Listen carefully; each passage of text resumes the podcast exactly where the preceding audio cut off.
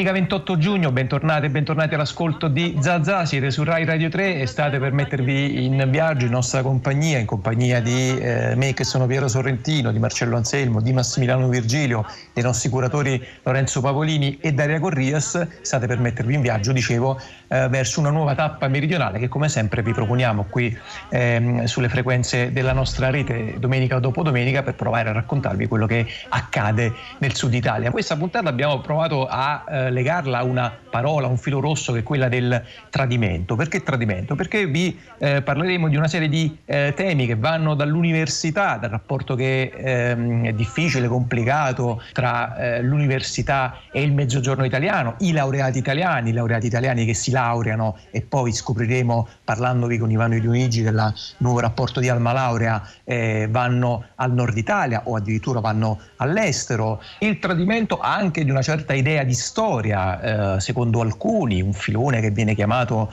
neoborbonico. Vi parleremo di un volume appena pubblicato da Neri Pozza, scritto da, un, eh, da uno scrittore e da un giornalista che è Alfio Caruso, dedicato a Garibaldi. Il titolo è già abbastanza eloquente, Garibaldi, corruzione e tradimento, così crollò il regno delle due Sicilie. E mm, il tradimento però anche eh, di certi luoghi comuni, per esempio eh, la puntata del viaggio in Italia di Guido Piovene che abbiamo affidato a una scrittrice napoletana che è Violardone, beh intanto proverà a mostrarvi un po' un lato diciamo non così folclorico eh, della, del, della, capitale, come si dice, del sud Italia. E, e poi e ci colpiva anche il fatto che per esempio Violardone nel suo romanzo Il treno dei bambini ha raccontato una storia di riscatto invece del mezzogiorno italiano, come sempre ci sarà la nostra rubrica di cinema firmata da Goffredo Fofi, la nostra finestra sul Mediterraneo affidata a Lea Nocera, eh, potete interagire con noi di Zazà come sempre, quando volete, come volete, attraverso i nostri canali social, siamo su Facebook con una pagina fan che è Zazà Radio 3, siamo su Twitter, l'account al quale dovete rivolgervi è Radio 3 Twitter, poi c'è una casella di posta elettronica zazza-rai.it. Questo è quanto vi dovevo per quel che riguarda i nostri contatti. Zazà può cominciare. تعال نجد المنى والغرام كفانا البعد أيام تعال قبل انقضاء الشباب وموت الحب وانقطاع الرذاب. أنت الهوى أنت ملء الأماني. حياتي أنت فداك أنت. دنيا الغدا الأحلام الغدا والقبل وكل الأمل.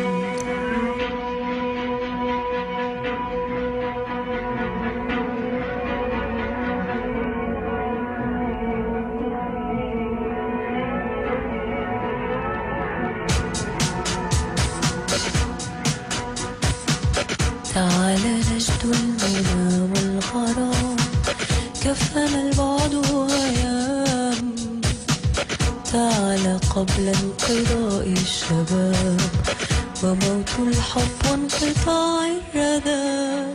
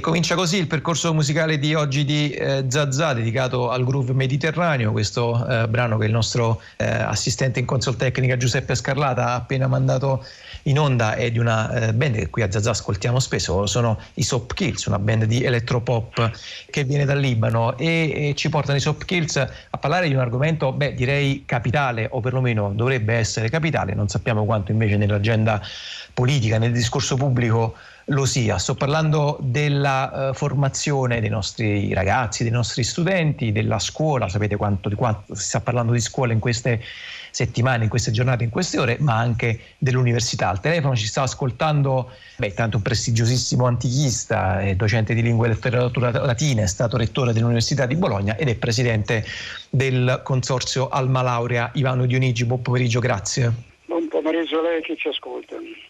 Allora, noi abbiamo pensato di sentire Piano Dionigi perché ci sembra davvero un punto di vista molto prezioso per provare a capire che cosa sta accadendo eh, nelle nostre università, soprattutto con il nostro solito sguardo che va al mezzogiorno italiano. Eh, vi ricordo soltanto che qualche giorno fa è, è stata presentata la ventiduesima edizione del rapporto Alma Laurea dedicato appunto al profilo e alla condizione occupazionale dei laureati italiani, sostanzialmente una gigantesca fotografia eh, dello stato occupazionale dei laureati e anche delle caratteristiche eh, del cosiddetto capitale umano, ma insomma poi vediamo anche questa espressione che valore ha, uscito dal sistema universitario italiano. La prima cosa che voglio chiedere a Ivano Dionigi è un po' diciamo, metterlo a parte di una mia sorpresa sfogliando questo rapporto, cioè eh, l'università italiana, al contrario della scuola italiana, eh, che è stata forse la vittima più illustre di questa pandemia, l'università italiana, non so se ho letto male il rapporto di Ivano Dionigi, ma mi pare che abbia, le- abbia retto in maniera eh, egregia e sorprendente.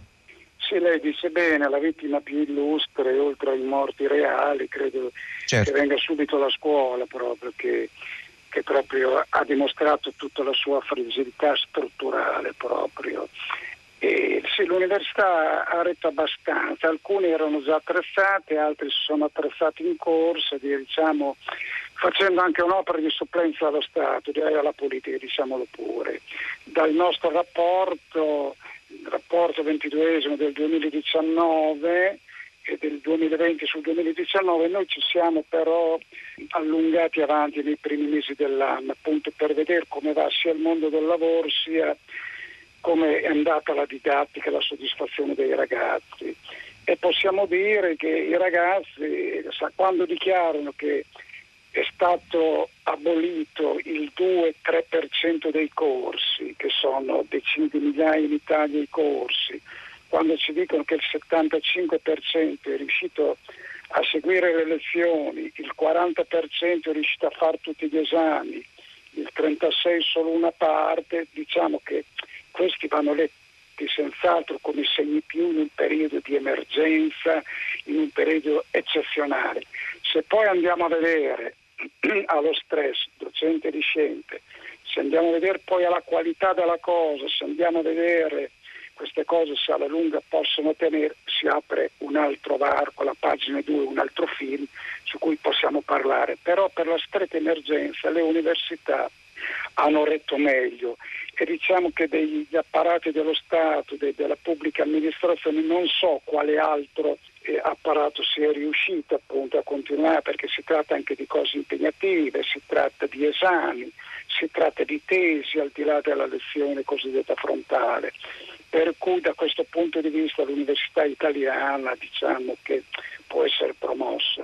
Ecco Ivano Dionigi, qui siamo nella pagina appunto come ci stava dicendo anche lei che è contrassegnata dal segno più. Veniamo però anche quella eh, descritta con, con, i meno che non sono, che non sono pochi, naturalmente sono, sono, giustamente anche evidenziati nel vostro rapporto. Intanto diciamo il numero complessivo ehm, in Europa dell'Italia per numero di laureati, siamo praticamente i penultimi e subito dopo di noi, peggio di noi c'è soltanto c'è soltanto sì, la Romania. Sì, e poi eh, relativo al sud Italia, perché naturalmente diciamo, noi parliamo di università al singolare, probabilmente invece dovremmo parlare delle università italiane, se poi leggiamo nel vostro rapporto che per esempio un laureato su quattro nel sud Italia non si iscrive eh, in un Ateneo nel sud, che la metà dei laureati del mezzogiorno italiano non andrà a lavorare in un'azienda del sud, questo significa che noi al sud formiamo persone, competenze, saperi e poi c'è qualcuno che arriva e se li, se li, se li pappa sostanzialmente, uso un'espressione sì, brutta insomma.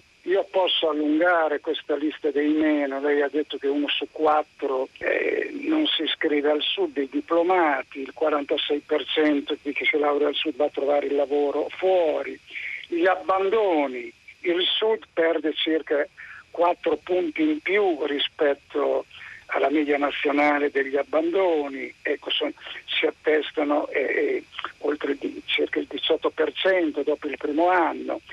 Anche per quanto riguarda i laureati, lei ha detto la media dell'Italia che è penultima in Europa, prima del fanalino di coda la Romania col 27,8% a fronte della media europea del 47,100. Però di questo, come questo 28, 27,8% dobbiamo dire che i laureati del Sud sono solo il 21,2%, quindi chi alza questa media è il centro-nord.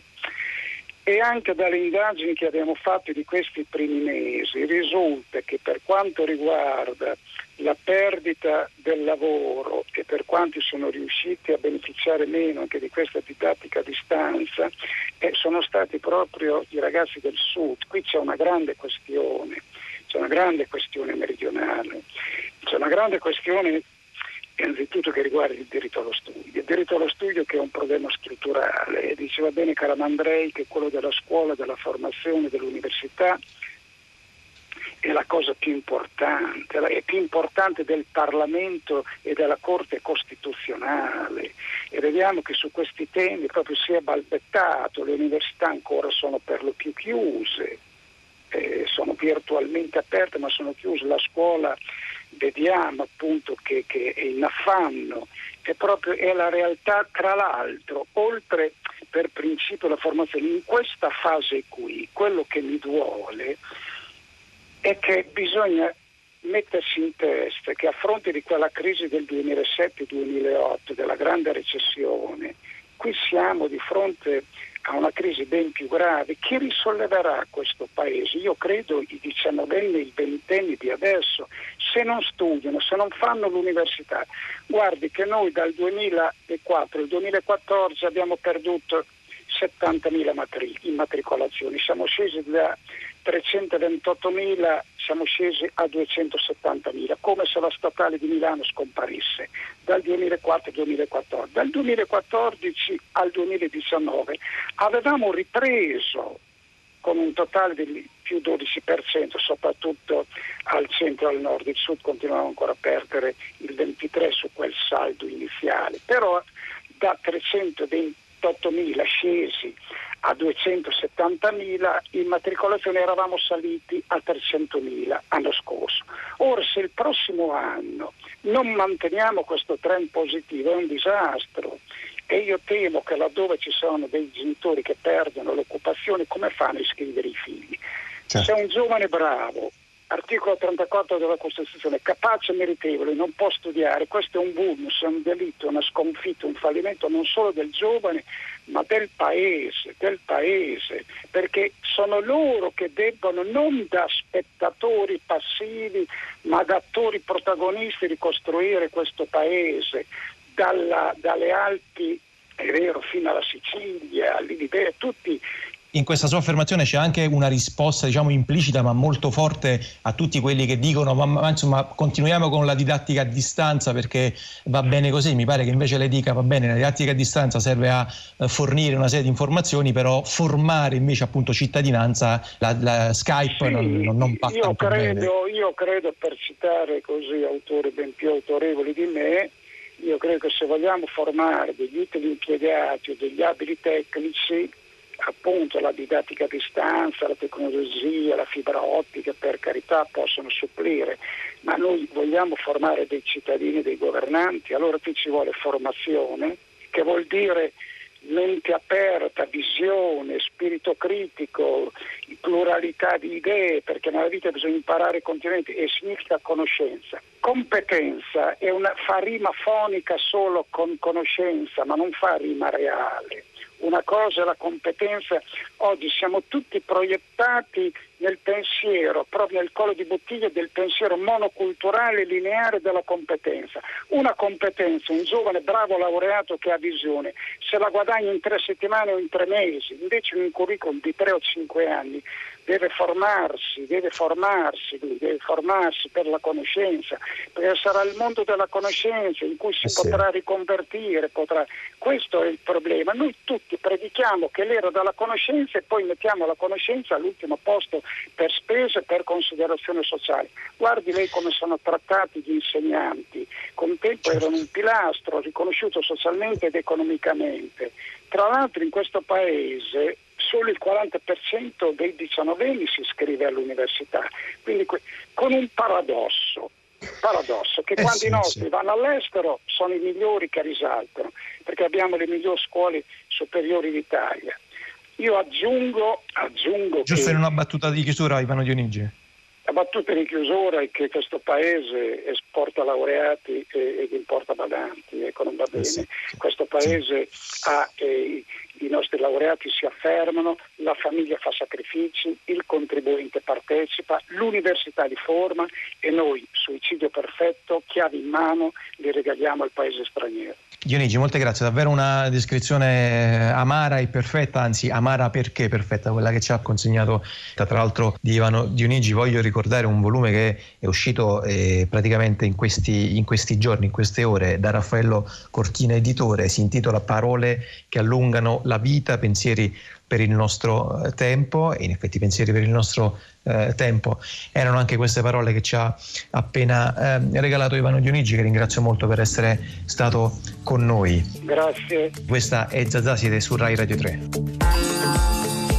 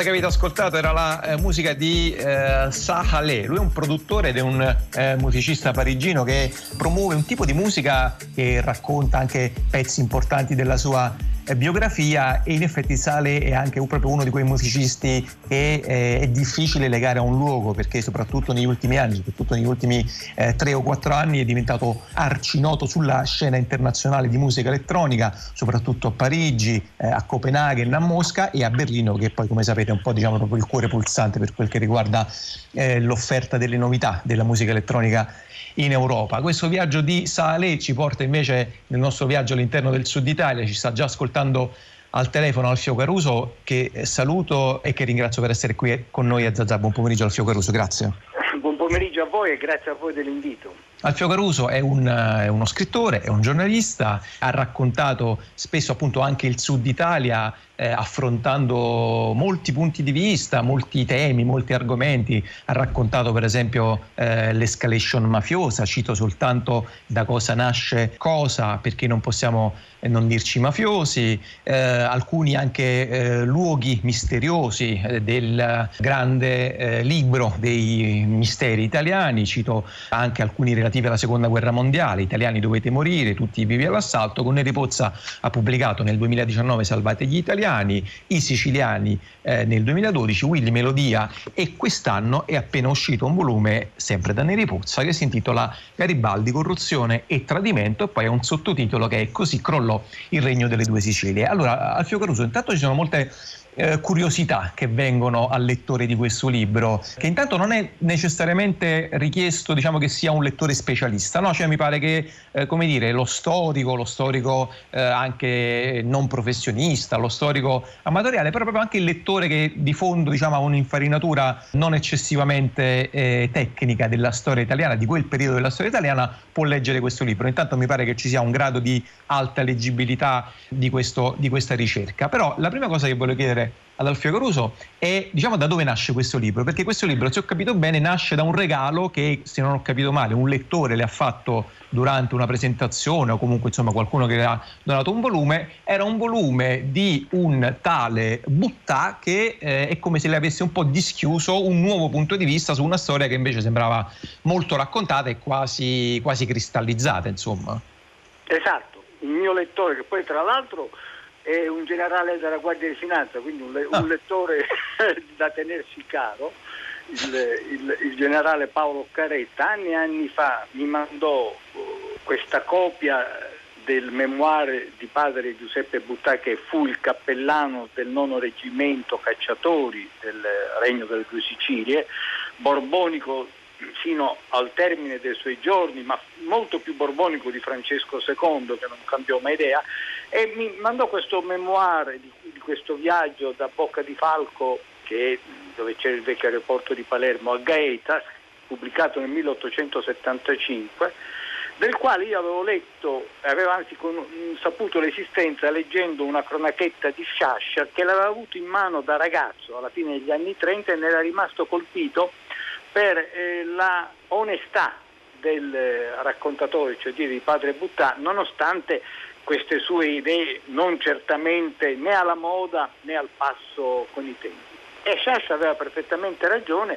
perché questo libro eh, si è rivelato una fonte inesauribile di pettegolezzi, di retroscena, di vividi ritratti dei quali nulla fin qui sapevamo e da questa lettura è nato il desiderio di raccontare l'impresa dei mille mettendo a confronto la versione dei vincitori, cioè dire oh, il libro di Bandi, il libro di Abba, il libro di Teveja, e poi la versione degli sconfitti attraverso per l'appunto il libro di padre Buttà e mi ha aiutato credo l'essere stato per 12 anni alla corte di Montanelli. Io sono molto fiero di essere stato nel 74 il più giovane dei 54 fondatori del giornale quindi ciascuno di noi ha cercato di succhiare, di rubare a Montanelli il possibile ed è lui che ci ha insegnato a tutti l'importanza di scrivere, come diceva lui, per il lattaio. Ecco, adesso magari i lattai non ci sono più. Diciamo di scrivere per tutti e lei ha colto pienamente nel segno, questo è un libro che si rivolge a chi non conosce niente, ecco, a, chi magari per la prima volta si avvicina all'impresa dei mille di cui forse avrà senz'altro sentito parlare, avrà delle reminiscenze scolastiche e cerca di svelare quello che è stato l'episodio fondante dell'unità d'Italia, perché senza l'impresa dei mille il 17 marzo del 1861 non sarebbe stata proclamata l'unità d'Italia, non sarebbe cominciata la nuova avventura della penisola.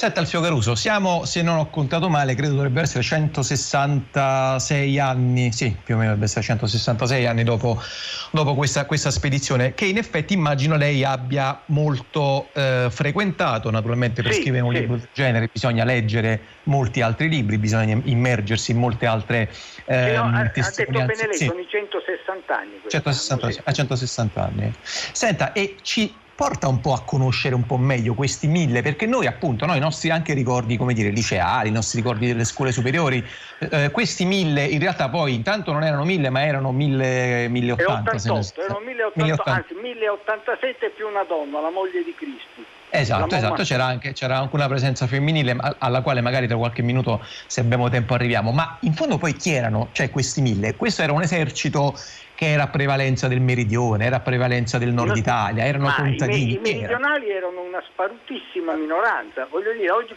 può far sorridere se uno pensa alle investive di Vittorio Feltri, ma erano proprio i suoi concittadini il nucleo più robusto dei mille, cioè dire i bergamaschi guidati da Nullo, che è stato un, uno degli eroi più straordinari, devo dire, del risorgimento italiano che poi andrà a morire eh, per la libertà del popolo polacco. Ecco, Nullo guidava i bergamaschi, senza i bergamaschi non ci sarebbero stati mille, eh, ripeto, non ditelo a Feltri, ma è così.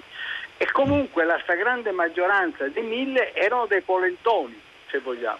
Cioè dire, erano settentrionali, erano garibaldini da una vita, erano lì per amore di Garibaldi, non, ecco, l'impresa da compiere più che per l'Italia da unire o per il regno delle due Sicilie da liberare, no, a spingerli era la loro totale devozione e ammirazione per Garibaldi, per cui cominciarono a radunarsi a Genova nel maggio del 1860 quando si diffuse il tantam che Garibaldi pensava a, mar- più che a marciare, a navigare verso la Sicilia.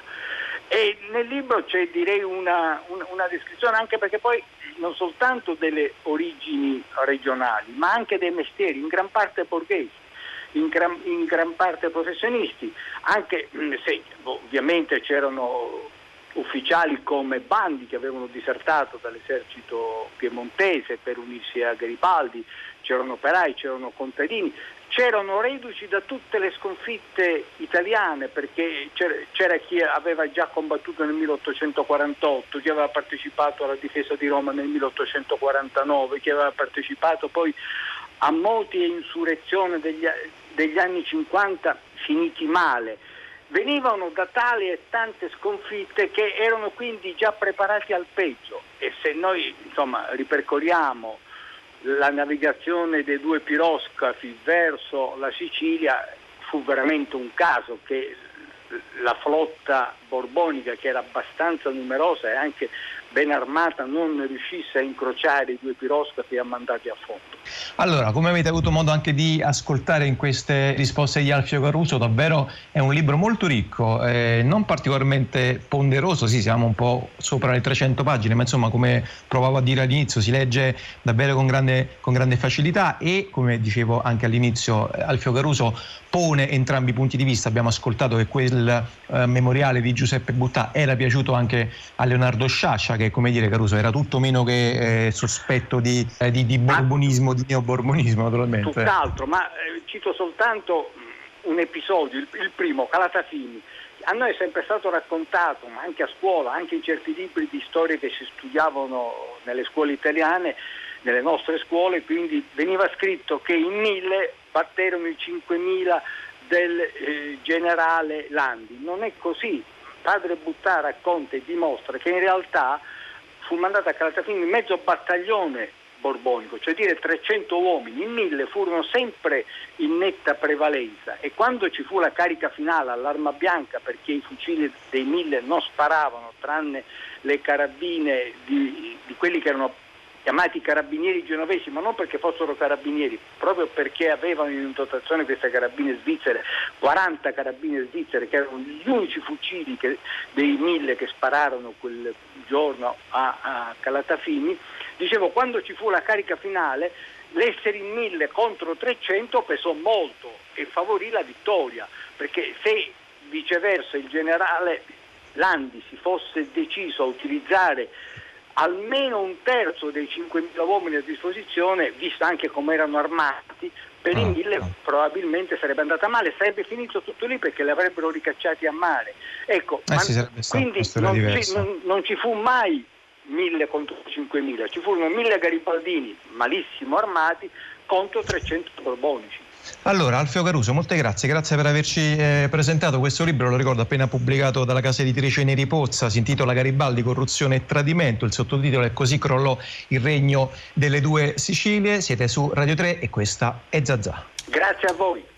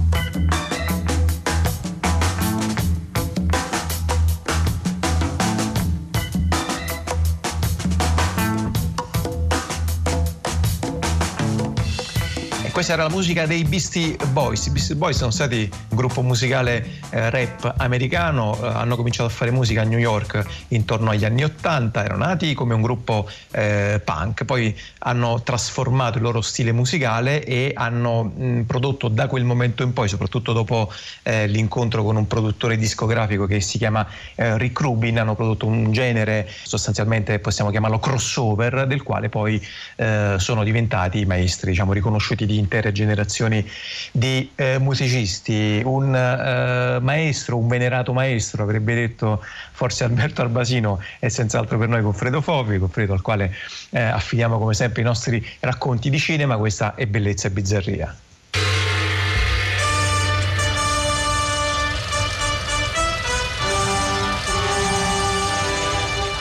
Jackie Brown di Quentin Tarantino.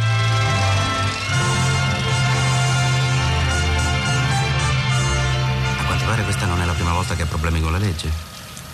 Nel 1985, quando era una hostess della Delta, è stata fermata mentre portava della droga a un pilota. Quel pilota era mio marito, io sono stata scagionata. Diciamo che le proposero di collaborare e lei accettò. Lui finì dentro e lei se la cavò con la condizionale. Così la fece franca, ma questa scivolata nella merda rovinò per sempre il suo lavoro del cazzo con le grandi linee aeree.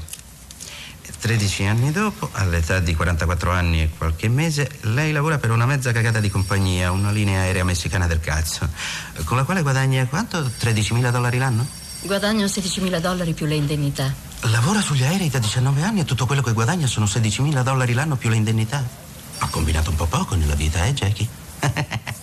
L'eroina, la protagonista, che è la grande trovata di questo film, Jackie Brown, è una hostess che fa traffico di droga da una, dal Messico agli Stati Uniti per conto di gangster, fa traffico di armi per conto di altri, insomma è coinvolta fino in fondo anche se dire, ha qualche giustificazione perché è una donna, è nera a 40 anni, 39 anni al momento del, del film e questo viene detto a chiare lettere nel film e in qualche modo deve pensare così a una vecchiaia serena e la vecchiaia serena può arrivarci in quell'orrenda civiltà che è quella statunitense di oggi soltanto attraverso il crimine. Due personaggi sono eh, centrali nel film, due gangster, Samuel Jackson che traffica in tutto, droga, armi, eccetera, Robert De Niro che, che nascono però da dove? Nascono da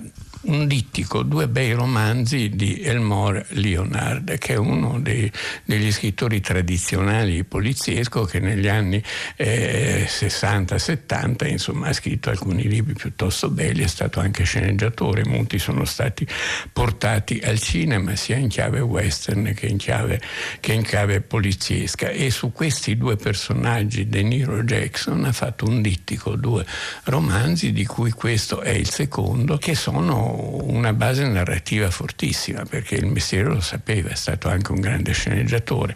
E era uno dei noiristi, come si dice oggi, autori di romanzi polizieschi più quotati e più oh, solidi nel, nell'America diciamo del dopo Dashiell Hammett, del dopo Raymond Chandler, e, mm, sempre nel filone noir, poliziesco, gangsteristico, eh, dove appunto sempre lotte tra, tra criminali, tra vermi, eh, però lui lo faceva con una forte dose di ironia e soprattutto inventando dei personaggi bizzarri come i due protagonisti, i due gangster di questo film, Jackson il nero e De Niro il bianco, costruendo con Leonard medesimo un meccanismo narrativo fortissimo, perché la grande eh, forza di questo film è una sceneggiatura in cui tutto quadra anche se tutto viene continuamente rimesso in gioco e tu spettatore sei sempre eh, come dire su una pista mobile, non sai mai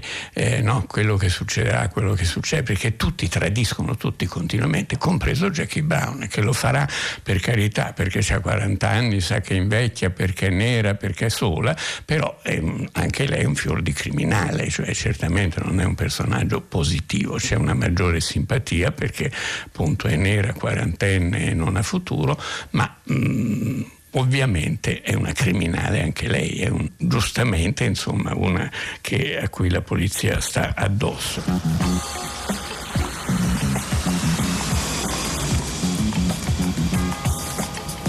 Signora Brown? Salve, Mark Dargus, Dipartimento di Polizia. Può dirmi che c'è nella borsa? Le solite cose. Voglio dire, sono una hostess della Capoeira. Ma Mark, serve aiuto? E lui chi è? Mi scusi, le presento l'agente speciale Ray Nicolet del reparto antifrode. Ah, può mostrarmi un documento? Ah, sì, certo. Le spiace se diamo un'occhiata alla borsa? Se mi spiace, mi lascia la scelta. Ma ha il diritto di dire no? Allora no. E io ho il diritto di farla star qui con lui finché non torno col mandato. In ogni caso posso sempre fermarla come persona sospetta. Con quale accusa? Uh, scusa, permetti. Il mio collega vuole solo dare un'occhiata alla sua borsa, nient'altro. Controllerò io che non prenda niente.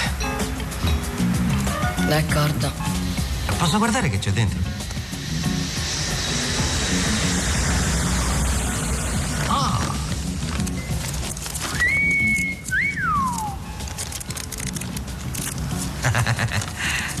Accidenti. Ci saranno almeno beh, 50.000 dollari qui cosa affascina di questo film? Affascina Jackie Brown. È forse l'unica volta nel cinema di Tarantino che c'è un personaggio decisamente simpatico nel quale è anche possibile in buona parte identificarsi no? perché appunto capisci le sue ragioni e capisci anche la sua astuzia. Questa vuole, avrà una pensione di merda forse non l'avrà proprio.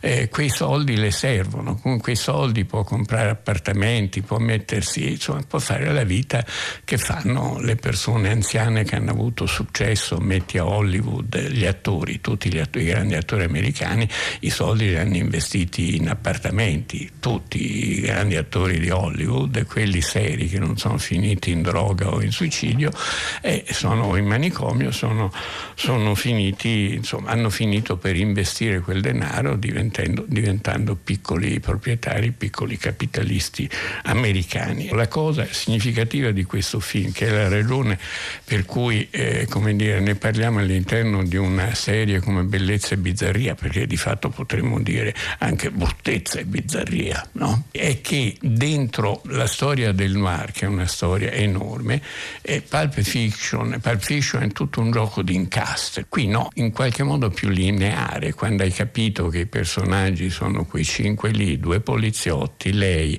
un'altra ragazzotta, tra l'altro mm, Tarantino è l'unica volta in cui c'è un personaggio femminile forte, perché per il resto eh, c'è nel film le scene più volgari che mi vengono in mente Robert De Niro che scopa la ragazza dell'altro, del, del suo rivale, è una scena di una volgarità unica, insomma animalesca, proprio mh, mm, impiegatizio animalesca, cioè vedi anche lì in qualche modo una misoginia vera. Ecco, Jackie Brown per miracolo non è un personaggio misogino, è l'unica eroina perché è la lotta per la sopravvivenza. E dietro Jackie Brown noi leggiamo anche una certa tradizione anglosassone, ma più inglese, più seicentesca, settecentesca che non moderna, che è quella di Daniel Defoe, che è quella di Mort Flanders, no? eh, o di Lady Roxana, le grandi eroine che pur di sfangare, pur di sopravvivere in un mondo orrendo dove lupo mangia lupo, cane mangia cane e dove sono gli uomini a dominare, loro per farsi strada devono prostituirsi, devono rubare, devono mentire, devono mettersi a servizio di qualcuno, devono tradire qualcun altro, insomma è la lotta per la sopravvivenza. Da questo punto di vista questo film, pur essendo un film estremamente cinico, ha ancora qualche cosa di, da insegnare forte attraverso questo personaggio, reso benissimo da un'attrice nera eh, sui 40 anni che veniva dal cinema all negro, quelli fatti per il pubblico dei negri, piccoli film di gangster, eccetera. Non ha avuto una grande carriera a parte, a parte questo film, ma è un, un volto forte, un personaggio decisamente, decisamente simpatico. Cosa dire d'altro? Dire che è possibile oggi apprezzare Tarantino soltanto se lo si considera come un puro prodotto dell'orrore del capitalismo americano, della società americana. Vedendo questo film una persona ben nata e che sa ragionare non può che venirgli un certo distacco, disprezzo nei confronti della civiltà che questo film ci mostra. Signora Brown? Sì. Sono Max Cherry. Ho pagato la cauzione. L'accompagno a casa se vuole. Sì, grazie. Prego.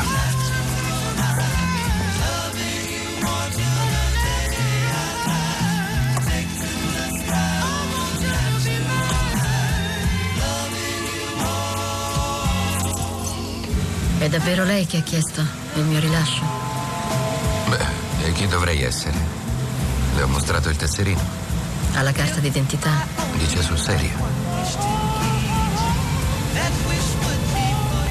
L'unico personaggio maschile mm, sicuramente anche lui di, della razza degli altri, eh, interpretato da Robert Forster, eh, eh, dice, è un eh, autore specializzato nel, nelle cauzioni entra in gioco, entra nel meccanismo proprio perché fa eh, venire fuori dalla galera qualcuno che deve essere processato secondo il sistema americano, paghi e quello può essere libero fino al momento del processo.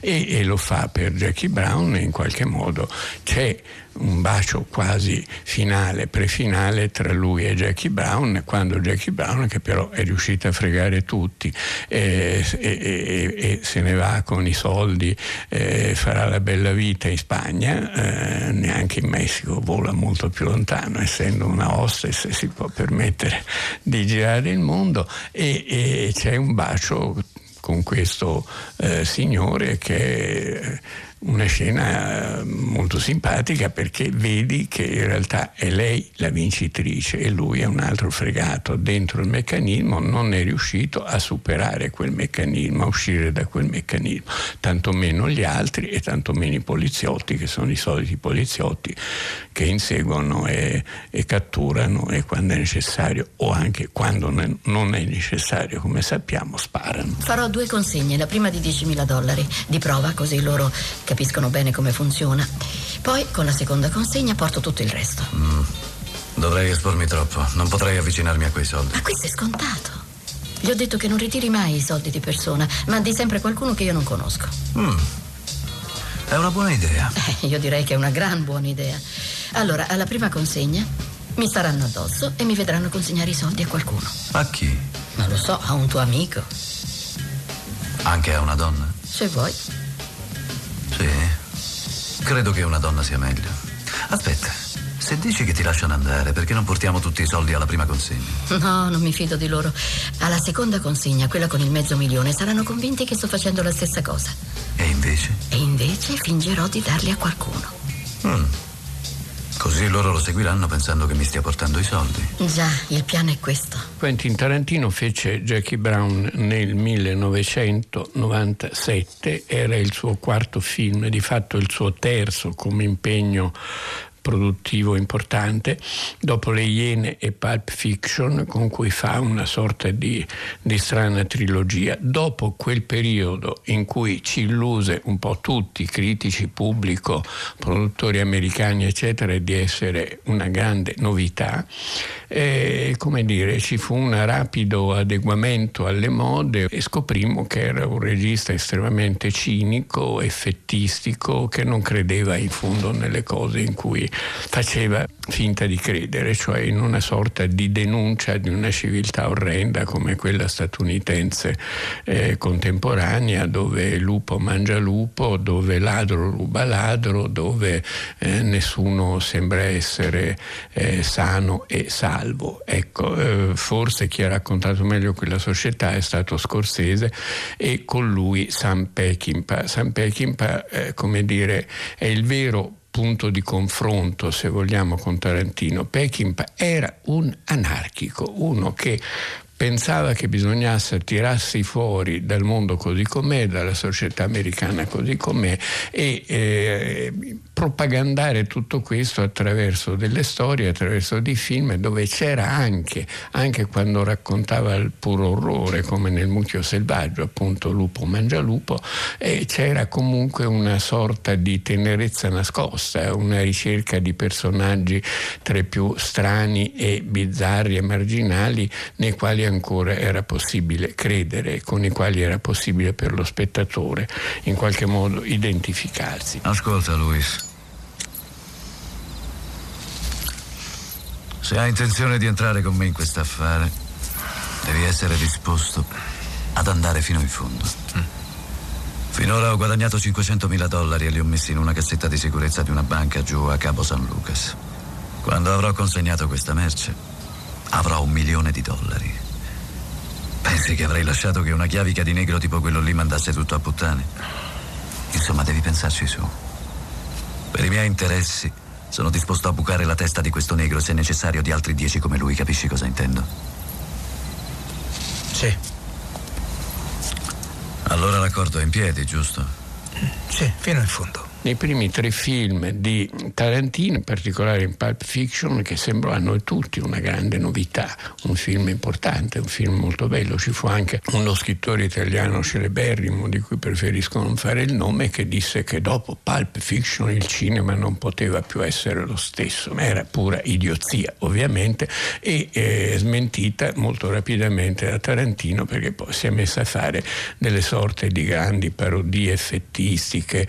Eh, Sado, Maso, eh, Ridanciane, eh, insomma a ridere su, sulle cose serie in modo piuttosto pesante, molto volgare e come dire dentro i meccanismi che nei primi film sembrava raccontare e criticare. Sarebbe giusto anche ridere sul disastro del mondo, ma avendo un atteggiamento, come si può dire, morale nei confronti del mondo e nei confronti delle vittime di questo mondo. Qui non ci sono vittime, sono tutti criminali i viaggi dentro il cinema che fa Goffredo Fofi, il viaggio in Italia che ha realizzato eh, Guido Piovene proprio per le frequenze di eh, Radio Rai alla metà dello scorso secolo. Vi stiamo riproponendo molte delle tappe di quel eh, viaggio in Italia di Guido Piovene, poi lo sapete sarebbe diventato anche un bellissimo libro eh, dello scrittore eh, Veneto e queste ultime due puntate abbiamo pensato naturalmente di un po' di tornare a casa. Zazà lo sapete è un programma che va in onda da Napoli, in queste ultime due puntate torniamo a Napoli, siamo stati eh, praticamente un po' in tutte le regioni del sud Italia e in parte anche non soltanto del sud Italia e in questa prima delle due tappe napoletane abbiamo pensato di eh, affidare a Viola Ardone, alla scrittrice Viola Ardone, il commento di questa puntata. Viola Ardone, ve lo ricordo, ha eh, pubblicato da Enaudi un libro eh, molto fortunato che si intitola Il treno dei bambini, che racconta una vicenda non poi così nota dell'Italia del dopoguerra, eh, il viaggio, i viaggi che le donne del PC e le donne dell'Unione delle Donne Italiane eh, fecero per affidare temporaneamente molti ragazzi del meridione alle famiglie emiliane e appunto un viaggio che i ragazzi avevano fatto in treno, il viaggio che voi fate con noi di Zazà assieme alla voce di Guido Piovene. Il mezzogiorno e Napoli in modo speciale giunsero alla situazione di oggi attraverso decenni di graduale e quasi fatale declino. Gli anziani che vivono a Napoli dall'inizio del secolo hanno di quel declino la testimonianza degli occhi, più evidente delle statistiche. Prima ancora che le statistiche, gli occhi offrono la certezza che la decadenza è arrestata e il processo si inverte. La Cassa del Mezzogiorno si è impegnata nel compito di risollevare economicamente le regioni meridionali, prospettandosi un piano della durata di 12 anni che comporta complessivamente una spesa di 1280 miliardi di lire e che è diretto principalmente a dotare tutto il Mezzogiorno di servizi pubblici adeguati e a sviluppare l'agricoltura in quanto a qualche spesa malfatta, Epicarmo Corbino le commenta con un vecchio proverbio gastronomico napoletano. A chi fa le tagliatelle, casca la farina per terra. L'edilizia, come si è visto, ha avuto enorme impulso, sebbene si sia giunti forse al punto di saturazione. La parte maggiore di Napoli moderna è post-bellica. È in ripresa il turismo. Rispetto all'anteguerra, nel porto è aumentato il traffico dei passeggeri e delle merci per i passeggeri il porto di Napoli detiene il primato in Italia. La situazione economica della città appare dunque tutt'altro che grave, soprattutto è in fase ascendente. L'iniziativa è attratta da una mano d'opera per concorde testimonianza, e questo è un punto che bisogna segnare contro i luoghi comuni, abilissima e attiva, per qualche lato superiore a quella del nord. L'operaio meridionale, quando è istruito, non è secondo a nessuno nell'attitudine al lavoro industriale. L'inferiorità naturale del mezzogiorno di fronte all'industria è una favola. Vale la pena aprire una parentesi. Molti sono gli industriali, gli uomini d'affari, i tecnici e gli ingegneri settentrionali che vivono a diretto contatto con la manodopera napoletana. Dal dopoguerra ad oggi, nella vasta gamma dei lavori intrapresi e conclusi, gli uni e gli altri hanno avuto modo di conoscersi e di stimarsi a vicenda. Un ingegnere piemontese, il signor Giacomo Giraudo, Così ci ha parlato degli operai napoletani in genere. Le dirò, l'operaio napoletano in particolare e il meridionale in generale tende per temperamento alla specializzazione. L'indole meridionale è individualistica per cui chi lavora vuole vedere nella propria opera qualcosa di se stesso. Bisogna convenire che anche nel campo del lavoro organizzato l'operaio di queste parti ha più fantasie dell'operaio settentrionale, che a sua volta ha altri pregi che non sto qui ad elencare. A volte questa forma quasi esasperata di estrinsecare la propria personalità anche nel lavoro può portare un qualche inconveniente. Proprio per questo, infatti, l'operaio napoletano deve essere sorvegliato e seguito perché tende a modificare un qualsiasi progetto a seconda della sua opinione e della sua esperienza. Si racconta, ma non so se sia vero, che durante la guerra gli americani fecero costruire certe casermette per le loro truppe in una zona periferica della città. Naturalmente i progetti erano quelli che erano, di una semplicità e razionalità però troppo povere per gli operai addetti alla costruzione. A lavori finiti le casermette diventarono palazzine e tutto questo accadde sotto gli occhi degli ingegneri americani letteralmente sbalorditi. Non so se questo sia vero, ma per ciò che mi riguarda penso che sia perlomeno verosimile. Specializzate un operaio napoletano, dategli mezzi e una certa libertà condizionata e vi accorgerete di avere un operaio artigiano, se non addirittura un artista. Ma esistono a Napoli molte persone non censite che non hanno mai lavorato e che perciò sfuggono ai calcoli, chiuse in quartieri che rimangono clandestini nel cuore della città. È vero che il livello di vita della campagna raggiunge solo il 70% della media italiana. È vero anche però che vive nella regione campana un decimo della nostra popolazione. È una situazione dunque ben diversa da quella del Piemonte e della Liguria e analoga invece a quella di alcune parti dell'Emilia. L'aumento demografico è più veloce del progresso economico. Questo è un dato di fatto che non si può modificare. Specie a Napoli, città che ha per nome l'amore, ma in cui tutti, signori e popolo, pensano che l'amore si redima facendo figli. Una città tutta grondante di innumerevoli creature, i bambini, e che offre al sole il più cospicuo e direi esemplare spettacolo di pubblici allattamenti, in cui i poeti cantano la maternità come il nostro maggiore legame con l'Eterno, in cui tra le famiglie vi è gara nell'avere figli e l'averne di meno è sentito come una sconfitta. Un avvenimento che può servirci a fare il punto sullo sviluppo industriale di Napoli è, come si è già detto, l'apertura del nuovo stabilimento Olivetti a Pozzuoli. Anch'esso con capitale del nord, ma con maestranze tutte napoletane. Immagine di un progresso che avviene soprattutto per provvidenze dello Stato o per opera illuminata di industriali di fuori. Il riscatto del mezzogiorno richiede forse la vittoria su una tendenza che si osserva dovunque nel popolo e nei ceti ambienti ad attendere la salute dal di fuori e dall'altro. Come abbiamo visto ad Ivrea, Olivetti nei suoi stabilimenti associa un criterio estetico ai criteri industriali. Egli ritiene infatti che l'ambiente gradevole sia uno dei mezzi per riscattare il lavoro dal suo lato di schiavitù. Lo stabilimento di Pozzuoli, più ancora di quello di Ivrea, può illustrare il suo intento opera di un architetto napoletano, Cosenza, è uno dei capolavori dell'architettura moderna. Con i suoi colori allegri, i suoi giardini, le terrazze, i capannoni ariosi nei quali irrompe la stupenda veduta del golfo, dà l'impressione che il lavoro non sia una condanna dell'uomo, ma un'attività signorile. Il principale problema del Sud, chiedo scusa all'ascoltatore se costretto a riunire tante annotazioni diverse nelle mie conversazioni, devo talvolta affastellarle, il principale problema del Sud è un problema di cultura. L'incremento demografico è andato via via inasprendo le deficienze della situazione scolastica. Il grande difetto del Sud rimane la imperfetta formazione dei quadri. Abbiamo già visto come, non parliamo del libro ma lo stesso giornale, si arresti alla frangia borghese e poco si diffonda tra il popolo.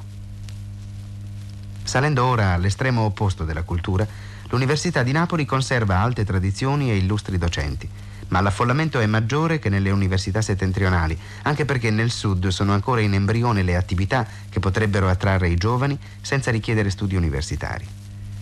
Gli iscritti sono saliti a 25.000 circa, da 3.000 che erano nel 1918. Industrializzazione e scuole sono due necessità concomitanti e un piano di risanamento del Sud che trascurasse l'opera formativa della cultura sarebbe destinato a fallire a lunga scadenza. Il fatto è che Napoli si trasforma in una città moderna e non direi che la sua popolazione dimostri di soffrirne più di quella di Milano. È essenziale capirlo e antivederne tutte le conseguenze anche morali. Bisogna guardarsi a Napoli da tutte le retoriche e anche da quella, per esempio, che esista una facciata borghese turistica dietro a cui si anniderebbe la Napoli reale, quasi una seconda città più povera. In realtà le due Napoli confluiscono. La Napoli del colore napoletano, con i panni stesi all'aperto e i bambini brulicanti nei vicoli, confina coi nuovi palazzi. E bisogna essere cauti di fronte ai piani sbrigativi di risanamento affidati al piccone. Esiste una economia del vicolo per adesso insostituibile. I famigerati bassi, oltre che abitazione, sono anche laboratorio e bottega Snidarne gli abitanti significherebbe sconvolgere un sistema di vita elaboratosi nei secoli, ben incorporato del resto nell'organismo cittadino e a cui per ora non sapremmo che cosa offrire in cambio. Lo prova la renitenza di chi vi abita quando si vuole allontanarli da quegli ambienti che l'igienista non approva, ma che riassumono i suoi affari, i suoi svaghi e la sua idea del vivere in società. Soltanto la creazione di grandi nuclei industriali potrà cambiare dall'interno questo modo di vivere, modificando la struttura della società popolare napoletana. e le abitazioni di Napoli vecchia hanno bisogno, come le veneziane, di essere risanate con un paziente e organico lavoro quasi di cesellatura edilizia, anziché con gli sventramenti. Il buio, la soffocazione, il senso di prigionia di alcuni quartieri poveri, tanto più tristi se rimangono come scaglie nella città moderna, sono presenti a tutti. Qui viene a galla la tristezza che è in fondo all'anima napoletana. I problemi moderni di cui bisognava parlare ci hanno impedito di assaporare l'incanto che Napoli esprime ancora. L'incanto di una straordinaria metropoli, fertile di novelle e di meraviglie, con un unico spirito che quasi un gas esilarante circola tra i quartieri popolari e i palazzi dell'aristocrazia.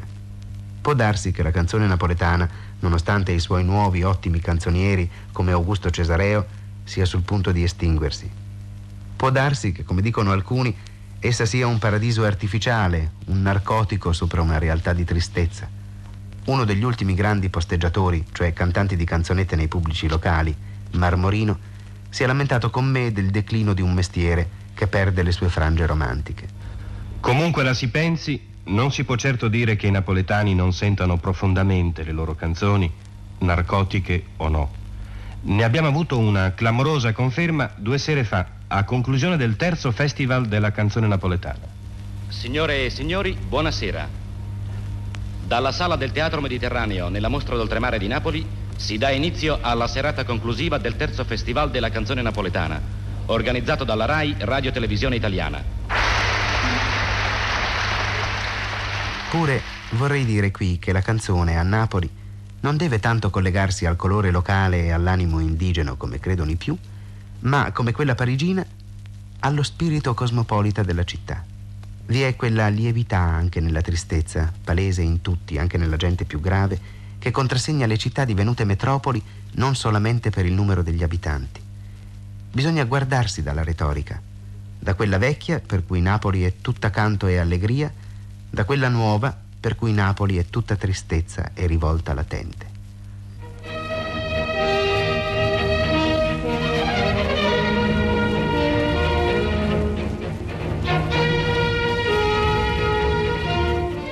Abbiamo trasmesso Viaggio in Italia di Guido Piovene.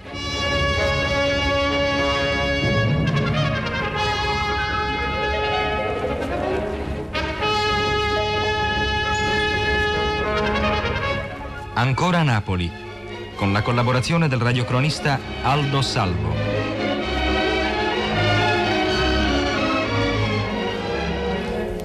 La nota più ricorrente nel viaggio napoletano di Piovene è lo stupore, anzi è la ricerca dello stupore, il desiderio di sorprendersi di fronte a una città che da sempre è imbalsamata negli stereotipi.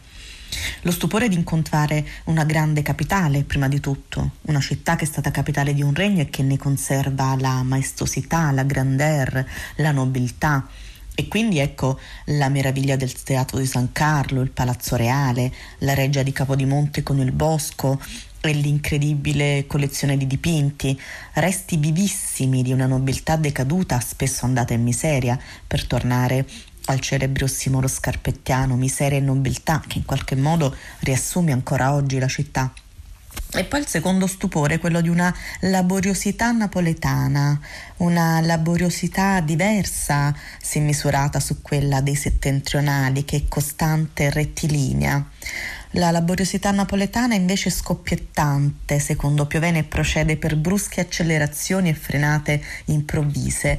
E, ma a questi primi due stupori di Piovene se ne aggiunge un terzo, che è il nostro, perché la Napoli descritta negli anni 50 da Piovene è come rimasta ferma, immobile. La mostra di oltremare, l'arena Fleglea, le isole, gli scavi archeologici, il Vesuvio. Potrebbe essere una guida turistica per avventori odierni, nulla di più da raccontare ai visitatori di oggi se non probabilmente il proliferare di pizzerie e friggitorie. E quindi il quadro di una città che in qualche modo ha smesso da tempo di rinnovarsi e di stupirsi e che vende da secoli sempre la stessa cartolina l'apparato umano inscindibile da quello topografico, la signorilità, l'arte dell'aneddoto, la generosità, l'arte del cazzeggio, una città che lotta corpo a corpo con gli stereotipi e che però di tanto in tanto rischia anche di vincere questa battaglia e di darci qualche sorpresa. Il fatto è che la sorpresa spesso proviene dai singoli, dai privati che decidono in maniera autonoma e unilaterale di caricarsi la città sulle spalle e farle fare un po' di strada.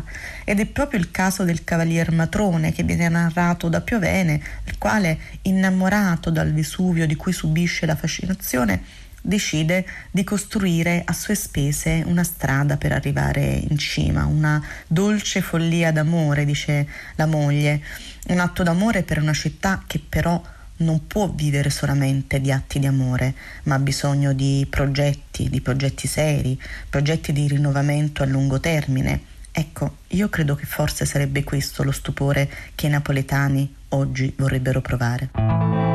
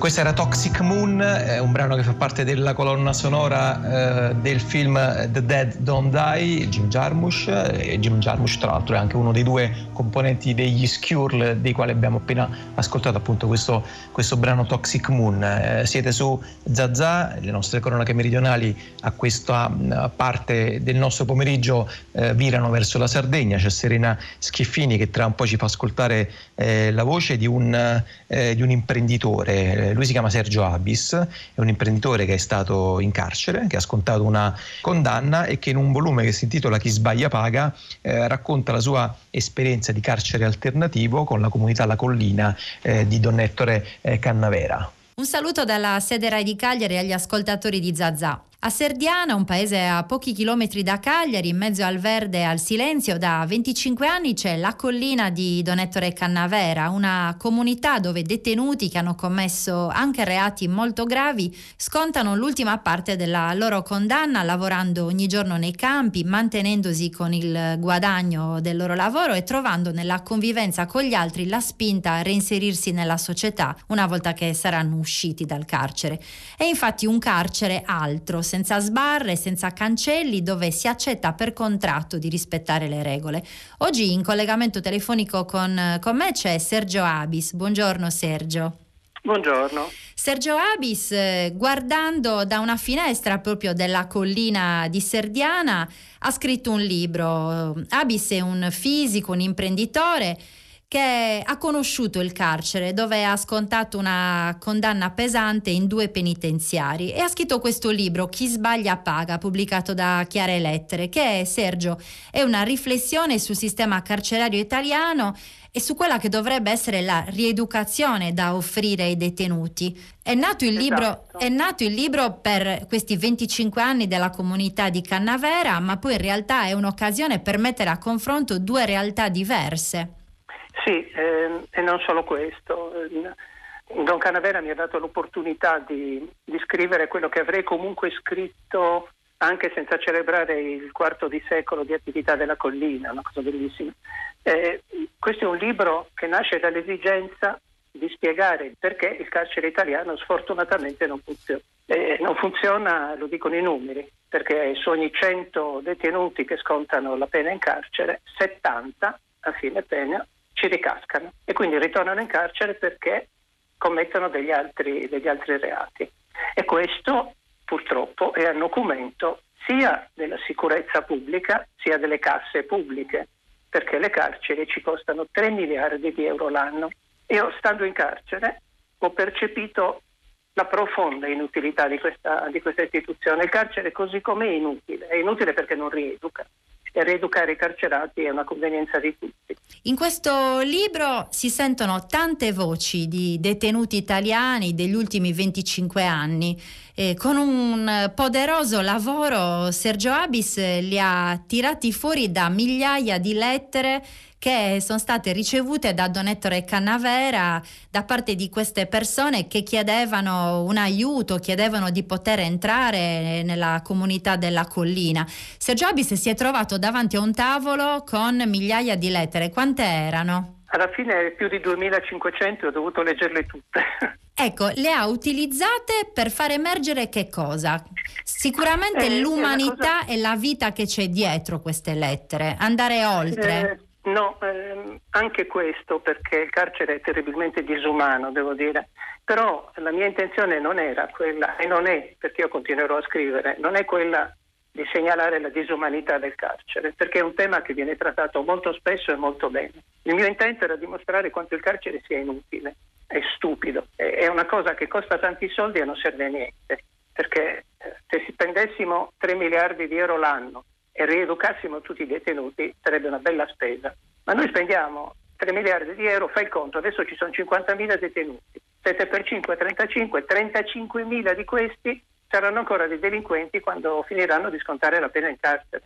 Quindi noi stiamo spendendo 3 miliardi di euro l'anno per generare 35.000 delinquenti. La collina è un'alternativa. Don Ettore Canavera dice, eh, chiama la collina come un carcere, dice il mio carcere, però con una differenza che ha sottolineato anche il magistrato e giurista Gerardo Colombo nella prefazione al, al, libro Chi sbaglia paga. Gerardo Colombo dice la differenza tra la collina e il carcere è qui. Nella comunità di Cannavera si possono assumere responsabilità, mentre il carcere deresponsabilizza. Anche questo è un nodo importante, Sergio Abis. Eh, guardi, io con Colombo ho discusso a lungo perché quando è stato così gentile da da scrivere la, la, prefazione ci siamo sentiti.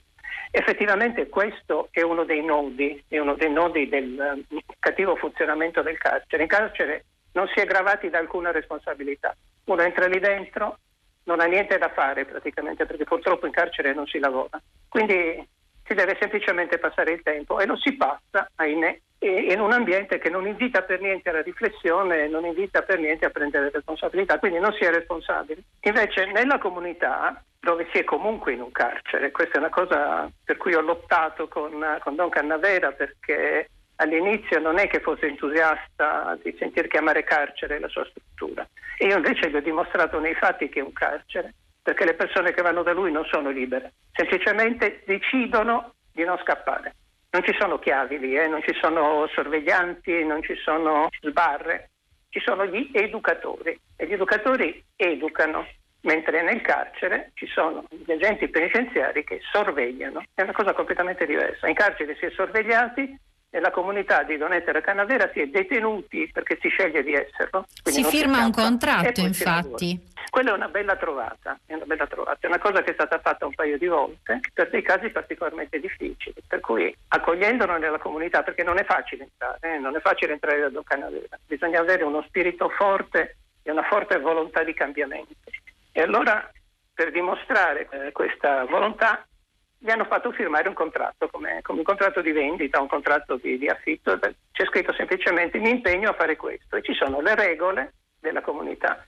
Quando chi vuole leggerà il libro si renderà conto del fatto che le regole della comunità sono semplicemente le regole di buona convivenza civile. Io direi, Sergio esatto. Abis, di sentire però eh, qualcuna delle voci dei detenuti che hanno scritto a Don Ettore. Ve ne proponiamo una e poi Sergio ci racconterà cosa c'è dietro questa lettera. Ettore, con tutte le lettere che ti ho chiesto, un jeans e un maglione, il jeans blu scuro e un maglione come voi la taglia 52 jeans e il maglione L. E poi ti avevo chiesto il libro, che parla della tua comunità. Comunque non costa niente rispondere alla lettera. Non credere come mi sento chiedere, la roba che ti sto chiedendo.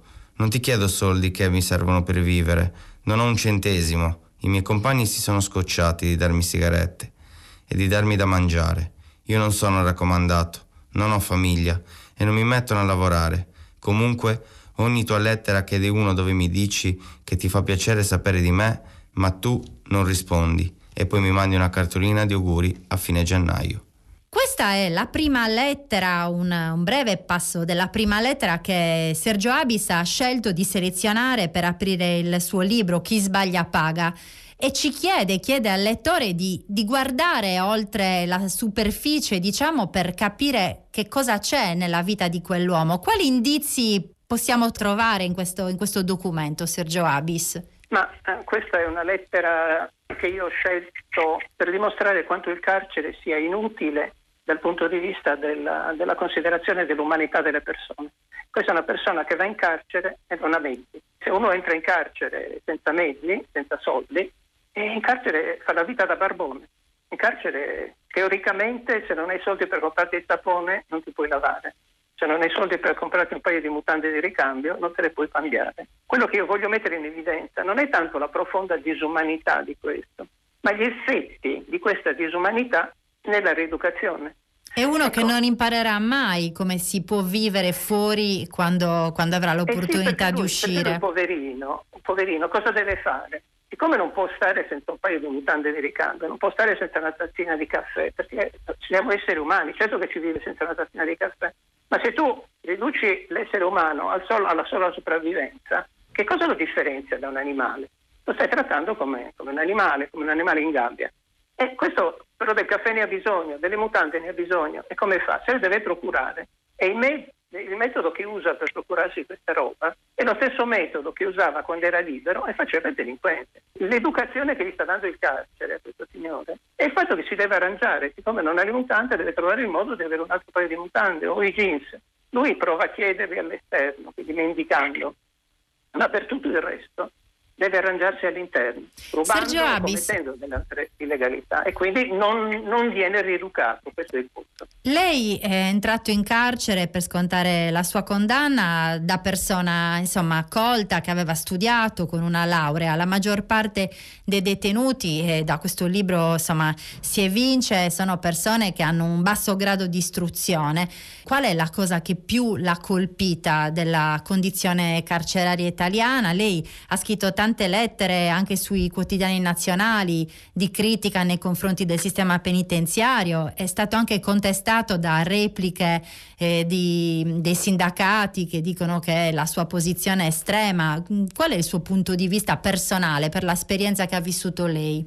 Qua bisognerebbe essere sociologi. Io sono, quando mi chiedono dei pareri sul, sul carcere, io rispondo sempre eh, come penso, che per dare un parere informato sul carcere bisogna aver studiato la cosa.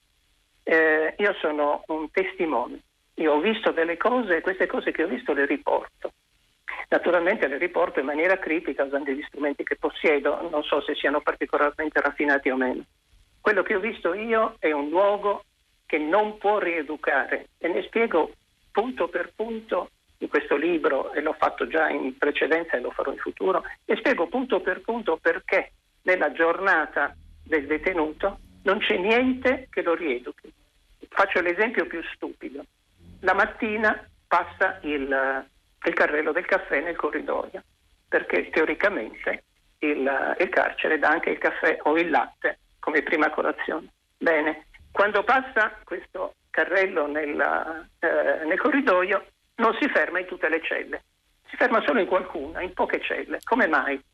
Perché nessuno prende quel caffè, o meglio, lo prendono soltanto quelli che non si possono permettere di comprare il caffè e, e farselo in cella. Questo è il primo passo, quindi la prima cosa che capita la mattina è questa, c'è subito questa divisione tra i morti di fame, che sono la maggior parte dei residenti nel, nel carcere, e quelli che invece si possono permettere di avere il caffè e altro, perché morti di fame non sono. Qual è la prima lezione della mattina? Che non bisogna essere morti di fame, perché se sei morto di fame, in carcere stai molto male. Ma come fa un carcerato che è un ex delinquente diventato carcerato a pensare che non deve essere un morto di fame? Eh, deve diventare un delinquente più bravo di come era prima. Invece qual è la lezione? In cosa, in cosa è diverso e alternativo il carcere di Donettone e Cannavera? Ci stiamo avviando anche alla conclusione della nostra chiacchierata. Qual è la differenza sostanziale? A parte il risparmio economico, a parte il fatto che i detenuti scelgono di restare dentro e di lavorare per Che nella mantenersi. comunità, che nella nel carcere, nella comunità è un carcere anche quello, nel carcere di, di Don Cannavera, fin dalla mattina, al contrario di quello che succede in galera, fin dalla mattina si segue un ritmo di vita improntato alla legalità. Cioè non c'è niente nel carcere di Don Cannavera che invita all'illegalità, perché uno si alza la mattina alle sei e mezza perché deve andare a lavorare, si prepara la colazione a turno, lo prepara per sé e per gli altri, poi va a lavorare, quindi fa quello che fanno tutti gli altri, torna, si prepara il pranzo, il pranzo se lo paga lui con i soldi del suo lavoro, di pomeriggio torna di nuovo a lavorare e la sera ci sono mille cose da fare come in tutte le famiglie. La differenza fondamentale è che il carcere è un luogo che ti insegna ad essere delinquente anche se non vuoi, mentre la comunità è un luogo che ti propone una vita legale che tu condividi perché devi fare una scelta, perché se non stai nella comunità di Don Ettore da detenuto, scegli di tornare in galera, perché non bisogna pensare che stare in comunità sia semplice. È Tanti rinunciano. Però è vero che quando rimangono, poi una volta usciti, sono pochissimi quelli che delinquono di nuovo. La differenza è questa, su 100 detenuti che scontano la pena in una casa circondariale, 70 sono ancora delinquenti. Nel carcere di Don Ettore, su 100, solo 4 ricadono nel reato. E devo dire, siccome ho visto personalmente le statistiche, quel 4% si riferisce a persone che per qualche motivo non hanno finito il percorso, perché per diventare, per cambiare ci va tempo. E questo tempo devono essere almeno tre anni e mezzo, se non si passano tre anni e mezzo in comunità è difficile. E, e purtroppo quel 4% sono dei detenuti che per qualche motivo, per legge o perché avevano finito la pena, hanno abbandonato la, la comunità prima del tempo e ahimè ci sono ricaduti, nonostante, nonostante la comunità avesse proposto loro di rimanere anche oltre la pena. Hanno rifiutato e poi si sono pentiti. Nel libro, tra l'altro, ci sono proprio delle lettere di persone che ricordano di, il, il, fatto di essere state eh, consigliate di rimanere in comunità, non l'hanno fatto, scrivono di nuovo dal carcere dicendo a Donettore, eh caro Donettore, ti avessi dato retta. Ecco, certo. quelle sono il 4% di persone, ma nelle case circondariali quel 4% diventa 70%, un disastro.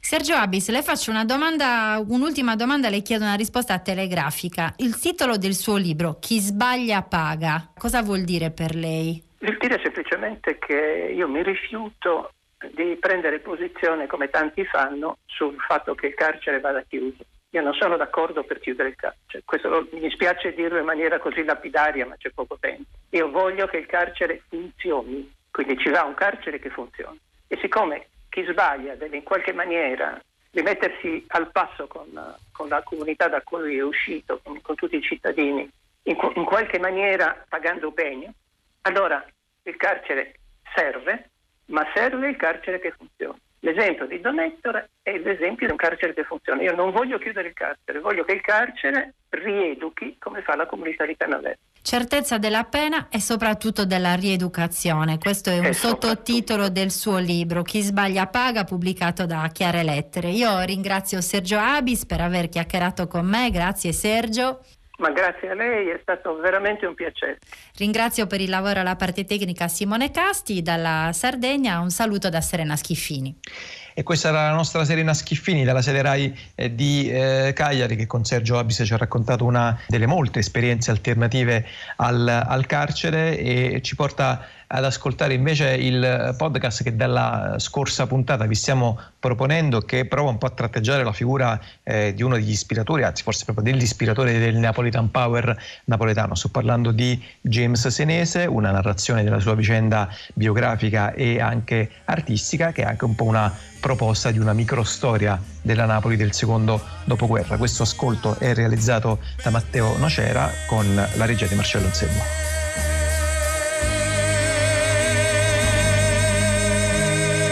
Per dei motivi storico-sociali, la popolazione del sud non ha mai pienamente approfittato dei vantaggi dell'unificazione e si è ritrovata subordinata da un punto di vista amministrativo e economico. Questo contribuisce ancora oggi a accentuare significativamente le fratture e le differenze tra il mezzogiorno e il resto delle città italiane. Nel 1975 nasce il progetto Napoli Centrale, fondato insieme al batterista degli showman Franco Del Prete, il quale sarà insieme a James allo stesso tempo paroliere. Le tematiche, lungo tutto il primo album, si focalizzano sui pericoli delle forme di dominazione moderne, fisiche ma anche psicologiche, perpetrate dall'apparato di potere. Uno scenario nel quale l'individuo è costretto a scegliere tra un nuovo modello di vita, meccanizzato, alienato, di routine, o invece la precarietà quotidiana di un mondo che si appresta a scomparire e che potrebbe essere invece salvato e migliorato.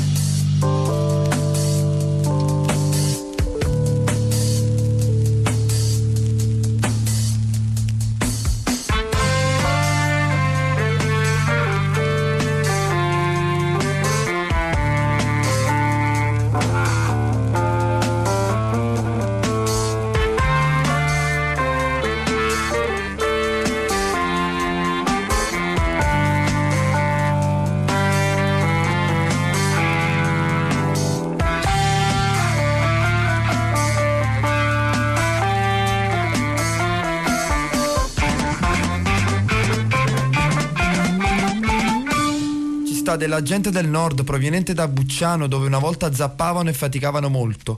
Eppure questa gente non si sentiva finita, ma la fame è più forte dell'amore per la terra e la gente di Bucciano è emigrata nel nord, Per vivere ora va in fabbrica a lavorare, faticando ugualmente e per di più sentendoti finita. Queste sono le parole del pezzo Agente Bucciano, che ci raccontano in sintesi la disperazione interiore dell'individuo, quello delle classi più fragili della società, in relazione ai grandi cambiamenti dell'epoca e alle contraddizioni della vita moderna. Se attraverso il pezzo precedente ci si sofferma sui modelli di lavoro, prima e post emigrazione, nel seguente, dal titolo Mort, Mugliere, Viecchi e Creature, ci si focalizza piuttosto sul deserto sociale provocato dall'emigrazione, che toglie braccia e capitale umano al sud, territorio spopolato dove rimangono solo gli individui non adatti al modello produttivo industriale, cioè le donne, i morti, i vecchi e i bambini. Ci sta.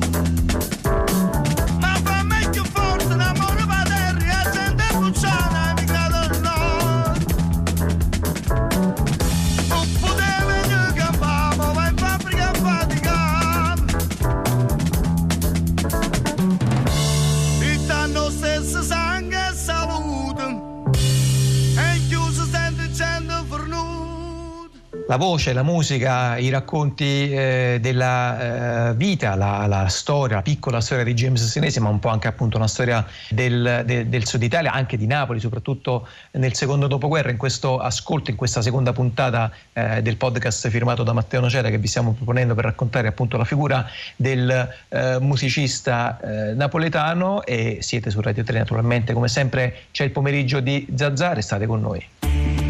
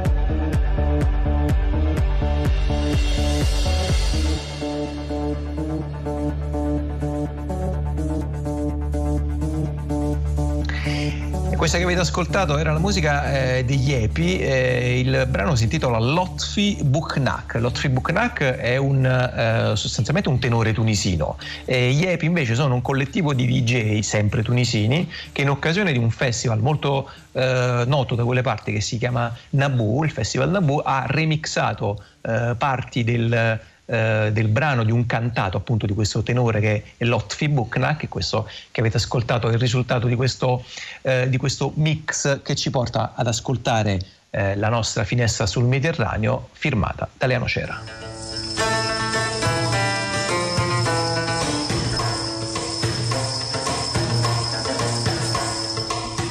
Buon pomeriggio. Oggi vi portiamo in un viaggio, un viaggio per le strade di Istanbul alla scoperta della grande città che è una sponda in Europa e un'altra in Asia. E finito il periodo di confinamento abbiamo cominciato a uscire di casa, ad andarcene in giro e tra cautela e desiderio di mobilità, complice forse anche l'aria estiva, inizia a farsi sentire la voglia di partire, viaggiare, scoprire posti nuovi ma non sempre è possibile. Per andarcene a Istanbul di questi tempi viene però in soccorso un'app. Si chiama Kardesh ed è un'applicazione gratuita che si può facilmente scaricare e vi offre 12 itinerari in diversi quartieri di Istanbul alla scoperta della storia e delle storie che si sono stratificate nel corso dei secoli in quella che è la più grande metropoli ad affacciarsi sul Mediterraneo. Kardesh, che si scrive Kardes con la K iniziale, ha un doppio significato. In turco significa fratello e in armeno mappa. Non è un caso che sia stata scelta questa parola, da leggere sia in turco che in armeno, per dare il nome all'app. Kardesh è stata creata infatti dalla fondazione Rant Dink, l'istituzione creata in memoria di Rant Dink, il giornalista turco-armeno, fondatore della testata Agos, tra i più importanti difensori dei diritti delle minoranze e promotore del dialogo turco-armeno, ucciso nel 2007 davanti alla sede del suo giornale. La Fondazione Rantink da tempo ha tra i suoi temi portanti la memoria urbana e più in generale porta avanti diversi progetti sulla valorizzazione del patrimonio culturale e dei luoghi della memoria in Turchia. Promuovere la conoscenza, la riscoperta, la valorizzazione del patrimonio culturale e eh, architettonico, ma non solo, significa ritrovare le tracce di una presenza molteplice, plurilinguistica, multiconfessionale, multietnica, come quella che ha caratterizzato il paese prima del fervente nazionalismo che ha accompagnato tutta la storia della Repubblica sin dalle sue origini. La Fondazione Randik lavora sulla memoria, quindi sul passato, fortemente segnato dai traumi e basta pensare ad esempio alla questione del genocidio armeno e lo fa per rendere solide le basi nel presente per costruire un futuro aperto, democratico, tollerante. Ha di fatti tra i suoi obiettivi assicurare che sia riconosciuta la diversità culturale come ricchezza e le differenze come un diritto, così eh, come sostiene ogni sforzo perché vengano scritte storie prive di razzismo e di nazionalismo.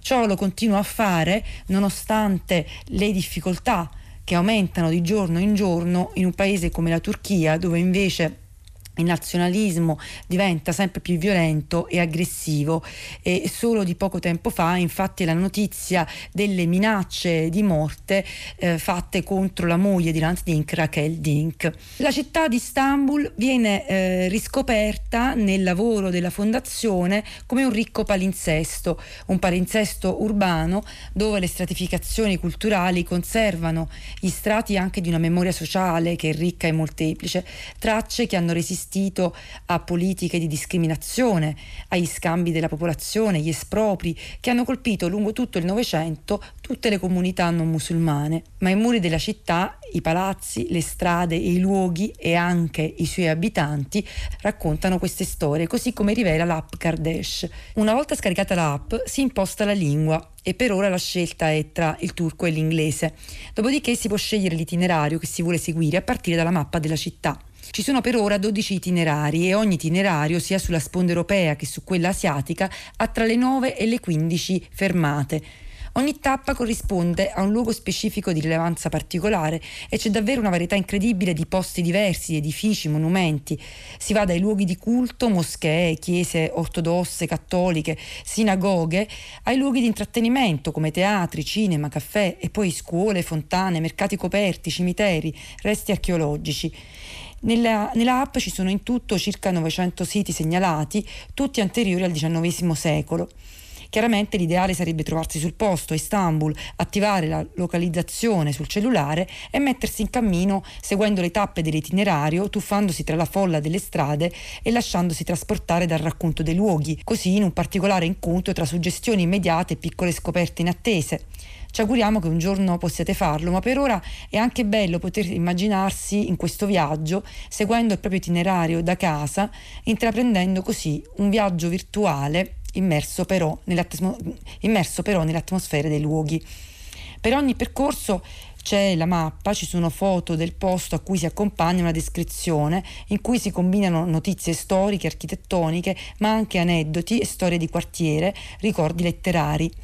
Le varie tappe sono tutte una distanza da percorrere piacevolmente a piedi, un tragitto che rivela un'incredibile ricchezza culturale in pochi metri. Così, ad esempio, se si decide di seguire il percorso di Galata, il quartiere centralissimo, un tempo abitato dalla colonia genovese, andremo dalla fontana di Verdinasca Dün, commissionata nel 1732 dalla quinta moglie del sultano Mahmud I, al Bedesten, il mercato coperto di Galata, utilizzato fino ai più vicini anni 70 come deposito, e quindi l'AN di Saint Pierre, un edificio aperto nel 1771 dall'ambasciatore francese come centro per i mercanti francesi, per finire poi con la torre di Galata, costruita la prima volta dall'imperatore bizantino nel 528 come faro e poi in parte distrutta durante la quarta crociata e ricostruita nel 1348 dai genovesi. In ogni percorso si visitano uno dopo l'altro luoghi che richiamano la presenza turca e musulmana greca, armena, ebraica, levantina, ma anche francese, italiana, inglese, europea. Le storie dietro questi posti raccontano gli intrecci delle relazioni tra le comunità, ma anche con la presenza straniera nel corso della storia di Istanbul. L'applicazione ha però due sezioni. Oltre a quella degli itinerari ce n'è un'altra che si chiama Scopri. Qui sulla mappa di Istanbul sono segnalate solo oh, luoghi specifici, chiese, sinagoghe, cimiteri, moschee e hammam che erano stati già censiti per un altro lavoro della fondazione, la mappa online del patrimonio culturale della Turchia, una carta online in cui vengono riportati i siti culturali della comunità armena, greca, siriaca, ebraica in tutto il paese. Con l'app Kardesh si ripropongono delle schede su quei luoghi della mappa che si trovano nella città di Istanbul e che spesso rimangono sconosciuti nei passaggi quotidiani così come negli itinerari turistici. Kardesh è il frutto del lavoro di un anno e mezzo di una piccola squadra affiatata composta da tre giovani ricercatori, Narod Avgi, coordinatore del progetto, Rudy Sayat Pulatian e Atom Shashkal, tutti con meno di 30 anni. Avviato nel 2018 grazie anche al sostegno economico della Fondazione Caluste Gulbenkian e il Ministero degli Esteri della Norvegia, ha portato al lancio dell'app solo alcuni mesi fa, lo scorso gennaio. Durante la preparazione degli itinerari, i tre hanno condotto prima delle ricerche a partire dagli studi di storia italiani riguardanti Istanbul hanno poi consultato guide professioniste ed esperti per andare poi sul campo, battendo le strade, attraversando i quartieri, interrogando abitanti e commercianti, trascorrendo ore nei caffè, cercando storie ed ascoltandole e poi registrandole. Hanno quindi raccolto molte testimonianze orali che rappresentano anch'esse un elemento in più della ricchezza culturale che intendono valorizzare con l'app. Şifa Yurdu Hastanesi var ya, Şifa Yurdu Hastanesi'nin köşesinden aşağıya iniyorsun ya, o köşeden tut, o Muradoğlu sokağıdır o. O sokağın içindeki evlerin bahçe kısmını düşün. Oradan şeye kadar, Moda Caddesi'ne kadar gül bahçesiydi. Yorgo'nun gül bahçesi. Biz çocuktuk, o 75-80 yaşında adamdı. Ricordi e memorie d'infanzia talvolta, come quelli che avete sentito poc'anzi nel racconto di un signore armeno che ricorda un enorme giardino dove si coltivavano rose di tutti i tipi, poi andato distrutto per fare spazio a un grosso viale. Sono per ora 40 le testimonianze in video che è possibile seguire con l'app ed ascoltare. Istanbul è cambiata rapidamente negli ultimi decenni, ma è vero anche, come dice Atom Shashkal che ha lavorato all'app, che si dimenticano molte cose rapidamente. Cento anni sembrano tanti, è un secolo fa, ma in realtà parliamo solo di due, tre generazioni prima di noi. Così è capitato, ad esempio, che ricostruendo la storia del quartiere di Samatia, la coordinatrice del progetto Narod Avgi è riuscita a ritrovare anche la storia vera del palazzo in cui hanno abitato per anni i suoi nonni e che eh, si è scoperto essere stato per decenni un convento. All'inizio, quando era stata concepita la app, i ideatori immaginavano solo sei itinerari, costruiti sulla scorta di 12 testimonianze, ma poi in breve la raccolta dei posti si è arricchita e si è ampliata, ora ci sono 12 itinerari, molti altri ne verranno. Continuano ad arrivare suggerimenti, proposte, racconti anche di personalità eh, importanti e famose eh, della Turchia che eh, vogliono aggiungere dei dettagli e dei particolari che finora sono ancora nascosti. Per ora l'app è stata scaricata più di 7000 volte e già si parla di itinerari anche a tema da aggiungere, quindi non ci resta che augurarvi per ora buon viaggio. E questa era Lea Nocera, la nostra finestra sul Mediterraneo eh, che si eh, chiude e che ci porta anche alla chiusura della nostra puntata di oggi. Molte grazie per essere stati eh, in nostra compagnia oggi da me Piero Sorrentino, eh, con Marcello Anselmo e Massimiliano Virgilio da Napoli. Da Roma invece arriva un saluto dai nostri curatori che sono Lorenzo Papolini e Daria Corrias. Oggi l'assistenza in consol tecnica era di Giuseppe Scarlata. Su Radio 3 tra poco le ultime notizie del GR delle 16.45, poi tutti i nostri programmi, Domenica in concerto e la Grande Radio. Eh, restate su Radio 3 e tornate su Radio 3 domenica prossima, come sempre alle 15 in punto, per la nostra ultima puntata della stagione, gran finale di Zazà. Fino a quel momento, felice settimana a tutti e a tutti. Ciao. Piano, piano, piano, piano,